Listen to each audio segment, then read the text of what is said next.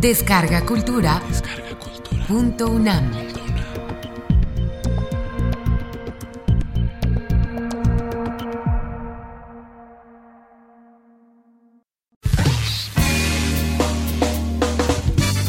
La Coordinación de la Investigación Científica de la UNAM difunde Debates en la Ciencia. René Drucker Colín conduce.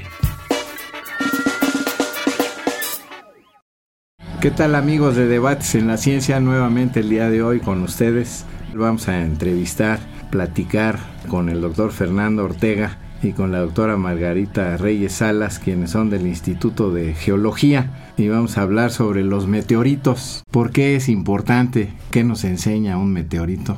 ¿Y qué información nos da que sea interesante para pues todos nosotros o la sociedad mexicana? El estudio de estos materiales nos lleva al estudio de los orígenes más primitivos de todo lo que vemos y conocemos, incluyendo las estrellas, los planetas, el Sol y hasta la vida misma, ¿no? Está integrada en, estos materiales. Nos van a ayudar a entender nuestro lugar en el universo, básicamente. Sí, Doctora Reyes. Un meteorito es una roca que atraviesa la atmósfera terrestre y cae a nuestra Tierra y que viene pues de muy lejos del espacio exterior a una gran velocidad. Hay de varios tipos, están los rocosos, que son muy parecidos a una roca de la Tierra, pero a la vez muy distintivos por sus componentes. O están también los metálicos, que están compuestos básicamente de fierro-níquel. Y hay una tercera categoría que son mixtos y que se encuentran entre fierro y níquel. Metálicos tienen una parte metálica que a la vez suspenden minerales de sílice y magnesio. Los meteoritos cayeron del espacio, caen en la Tierra. ¿Y cómo los reconocen? Bueno, si se ve caer el meteorito y se tiene la fortuna de que hay un grupo de gentes que observa la caída, entonces es relativamente sencillo llegar a esta pieza porque producen ruidos, fenómenos luminosos, vibraciones, etc. Y al cabo de una semana de búsqueda finalmente encuentran el objeto. Entonces hay toda una serie de técnicas, de mecanismos, procedimientos formales en los que se educa a la gente por medio de conferencias, por medio de folletos, para que aprendan a reconocer estas meteoritas. La gran mayoría de ellas las encuentran los campesinos labrando su tierra. Eso es generalmente lo más, frecuente. el señor se topa con una piedra grande, no sabe qué hacer con ella, la lleva, la pone en su casa junto a sus macetas, en su rancho, hasta que llega alguien y le dice, oye compadre, ¿y eso que está? Dice, no, pues me lo encontré, pues está raro, voy a llevarla a alguien que sepa. Y es frecuente que estas cosas resulten ser piezas meteoríticas. Los meteoritos contienen los materiales más primitivos que podemos nosotros tener en nuestras manos. Aquí tenemos en nuestras manos una pieza que se llama Allende y es la referencia patrón básicamente para toda el origen del sistema solar. O sea, aquí se encuentran los materiales más primitivos. Hay unas partículas blancas que les llaman objetos ricos en calcio y aluminio. Aparentemente estos objetos se condensaron cuando todavía no existía el Sol, simplemente había una nebulosa formada por polvo y gases y entonces conforme se va enfriando, al irse condensando aquel material, cuando primero se caliente y después se, se va a enfriar se va a condensar, produce estos objetos milimétricos que les llaman inclusiones ricas en calcio y aluminio. Y resulta que estos objetos son los materiales líticos, o sea, las piedras, eh, más antiguas que se conocen. O sea, para ser más específicos, uno de estos objetos tiene 4.566 más menos un millón de años. Y el material oscuro, o sea, el aspecto oscuro que tienen es porque están cubiertas por pequeñas películas de carbón. Este tipo de meteoritos se llaman condritas carbonosas y se encuentran, bueno, de hecho, las más antiguas de las colecciones científicas están dadas en este grupo. Entonces cada uno de estos objetos nos enseña una parte de la historia de cómo se fue formando una estrella. Estas anteceden a la formación de las estrellas. En particular, estos objetos anteceden a la formación del Sol. Los cóndros ya se están formando junto con el Sol. Y la matriz puede tener toda una serie de eventos que lo modifican cuando ya están compuestos los cuerpos grandes planetarios. Ahí hay intemperismo, hay impactos, etc. Toda esa historia temprana, podríamos decir los primeros 10 millones de años, están impresos en esta estructura que se llama una meteorita condrítica. Entonces aquí hay historia de adeveras, ¿no? escrita y lo más antiguo, es el libro más antiguo que podemos tener en nuestras manos. Aquí se puede leer. Debates en la ciencia. ¿Cómo es que ustedes pueden realmente decir, pues esto es un meteorito, esto es una piedra ahí que alguien tiró por acá? Bueno, primero son más pesadas que las rocas de la Tierra. Tienen una densidad de 3 o 5 o hasta 8 veces más pesadas. Y lo otro es que si acaba de entrar o tiene poco tiempo de haber caído a la superficie de la Tierra, va a tener una costra de fusión, que es una parte muy delgada de color negro y que se forma al fundirse la roca cuando penetra la atmósfera terrestre. Si ya tiene más tiempo, esa costra se pierde, pero lo característico son partículas metálicas que sí se llegan a ver, que brillan mucho, aparte de los condros que ya platicó y nombró el doctor Ortega, pues están estas partículas metálicas que siempre son de fierro níquel y que no se encuentran como minerales en la Tierra. Eso es muy característico. Entonces el peso, eh, la costra son magnéticas. Si ponemos un imán, siempre van a atraerse, esa es otra característica. Y si se tiene la sospecha y se quiere tener la seguridad, bueno, es llevarlo a la universidad y ahí podemos hacer un análisis muy rápido y comprobar si están estos minerales de hierro níquel que son típicos de las meteoritas. Ahora, ¿se dice meteorito o meteorita? Sí, realmente los dos términos son aceptados puede hacerse uno u otro, es según al gusto, pero por ejemplo para las rocas, para nombrar las rocas de la Tierra, pues siempre, la mayoría son femeninas, ¿no? Son andesitas, riolitas, aunque también hay algunos masculinos, desde luego, basaltos, granitos. Y las meteoritas son rocas. Entonces, hablando de rocas, pues a mí me gusta más meteorita, no porque sea feminista, pero creo que meteorita mm. es un nombre adecuado. ¿Qué es lo que han aprendido a través de los estudios de los meteoritos? Bueno, pues aunque son las rocas más antiguas conocidas, ya están esas fuerzas que forman cristales hermosísimos con caras perfectas, algunas estructuras muy bellas donde se pueden observar partículas de diferente composición, eh, morfología, algunas que llegan a aparecer como fósiles incluso. Y realmente es increíble poder observar ya con un microscopio electrónico esas formas cristalinas tan bellas que se encuentran en estas rocas tan antiguas. Yo complementaría, pues ya mencioné el microscopio electrónico, pero hay otro que se llama microsonda electrónica y entonces ese mide la composición de eh, áreas extremadamente pequeñas, o sea, micras cuadradas, y entonces nos permite tomar detalles de la composición de estructuras que morfológicamente son extremadamente diversas. Simplemente puede uno decirse que es un sistema completamente caótico si uno lo ve geométricamente hablando pero con la microsonda se extrae la composición química de estas pequeñas áreas y entonces con esto ya se puede entender mucho mejor la génesis de estas meteoritas y particularmente nos lleva a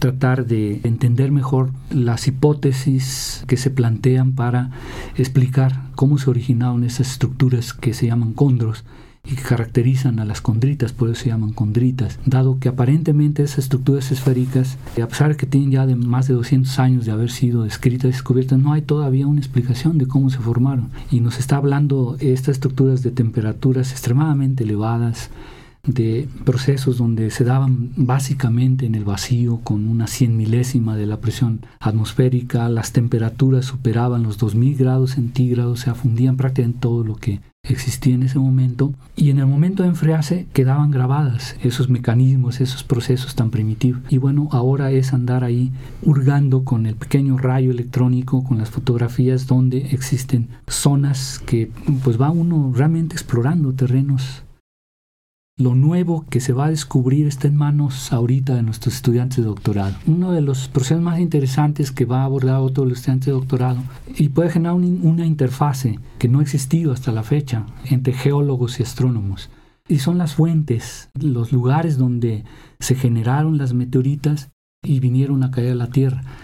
Entonces ahorita se asume que es el cinturón de asteroides situado entre las órbitas de Marte y Júpiter, de donde están viniendo la inmensa mayoría de las meteoritas. Pero no, la ciencia ha avanzado mucho y ahora se han descubierto otras fuentes. Probablemente hay un cinturón que ahora está más alejado todavía que Plutón, le llaman el cinturón de Kuiper, o incluso ya nubes cometarias que son la famosa nube de Oort, que se extiende ya a extraordinarias distancias de años luz incluso.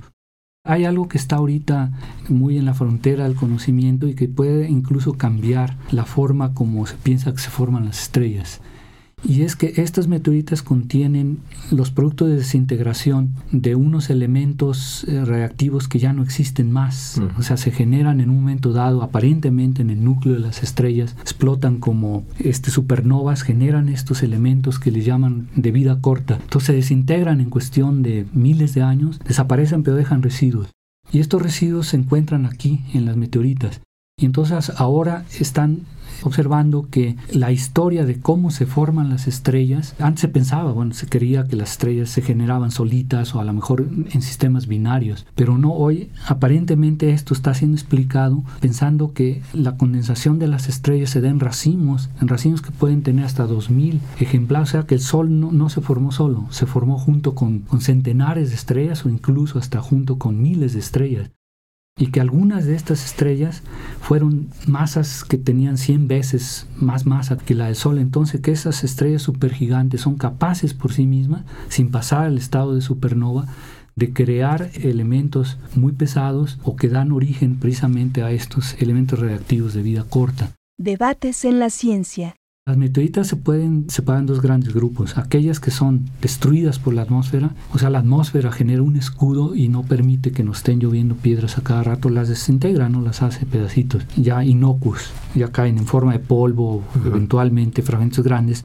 Pero el estudio de las órbitas de las meteoritas que les llaman de periodo largo, que sí son fragmentos grandes, verdaderos cuerpos kilométricos que intersectan la órbita de la Tierra, sí representan riesgos para toda la civilización. Y ahorita está muy de moda, se está invirtiendo mucho dinero en saber cuántos, que deben ser miles y miles los que están cruzando la órbita de la Tierra. Hay algunos que se han aproximado a menos de un millón de kilómetros del campo gravitatorio. Una vez que entrar en ese campo gravitatorio ya no hay poder humano que detenga un golpe de estos. ¿No? hay películas hechas sobre el asunto.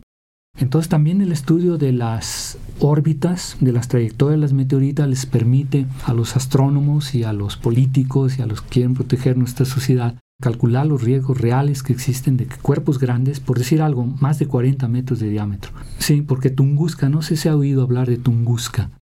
Es, es, un cuerpo que dicen que fue el núcleo de un cometa que este sí llegó a la Tierra, atravesó la atmósfera, nada más que como era de hielo, se desintegró, pero lo hizo con una energía que fueron centenares de megatones. Estalló en, afortunadamente hace casi 100 años en una zona muy aislada muy de, de Siberia y bueno, extinguió ahí el golpe en centenares de kilómetros, acabó con todos los bosques, las gentes escuchaban el sonido, le dio vuelta a la tierra, registraron la onda sísmica.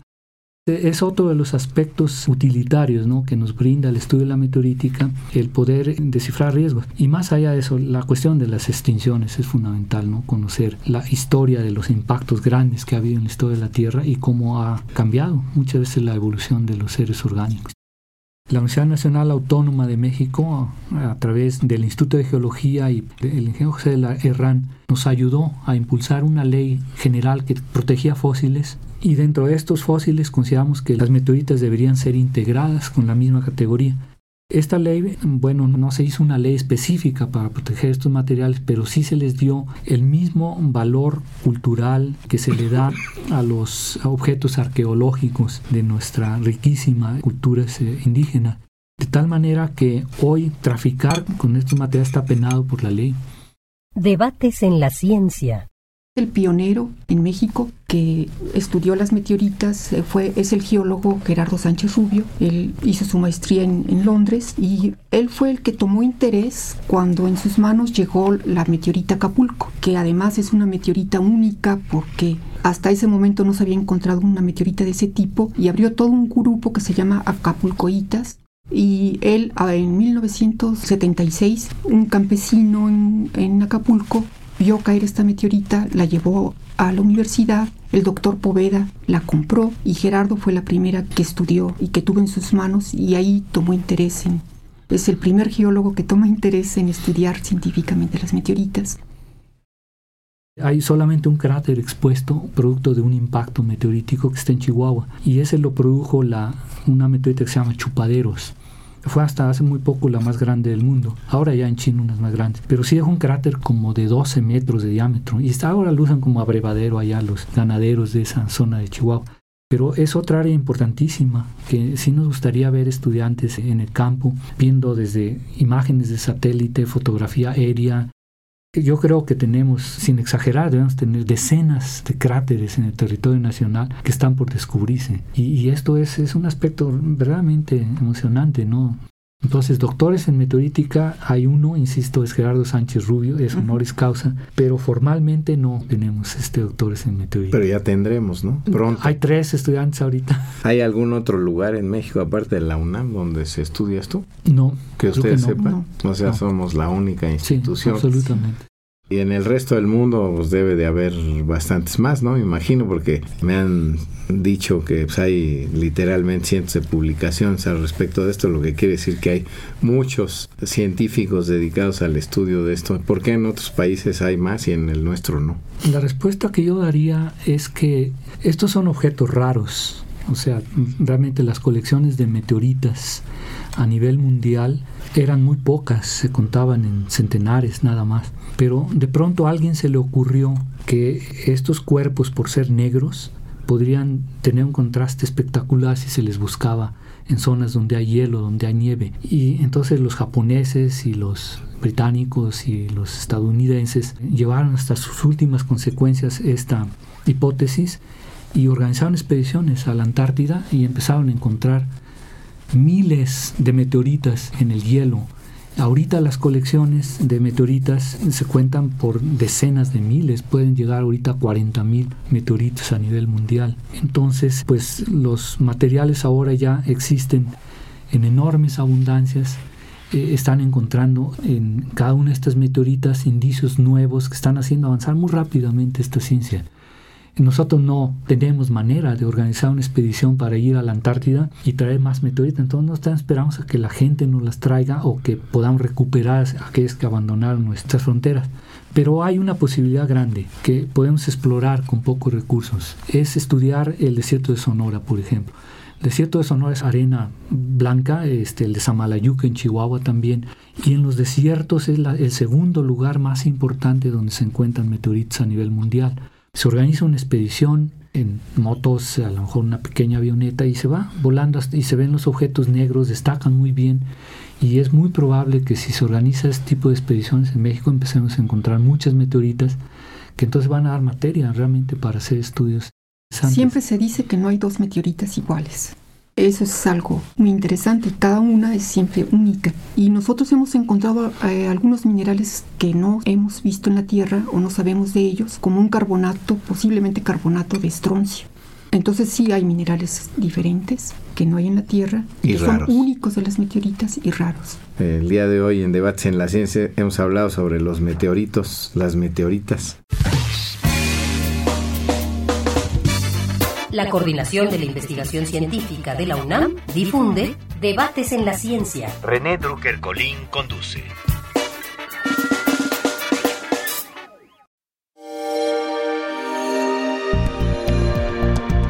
Descarga Cultura. Descarga cultura. Punto UNAM.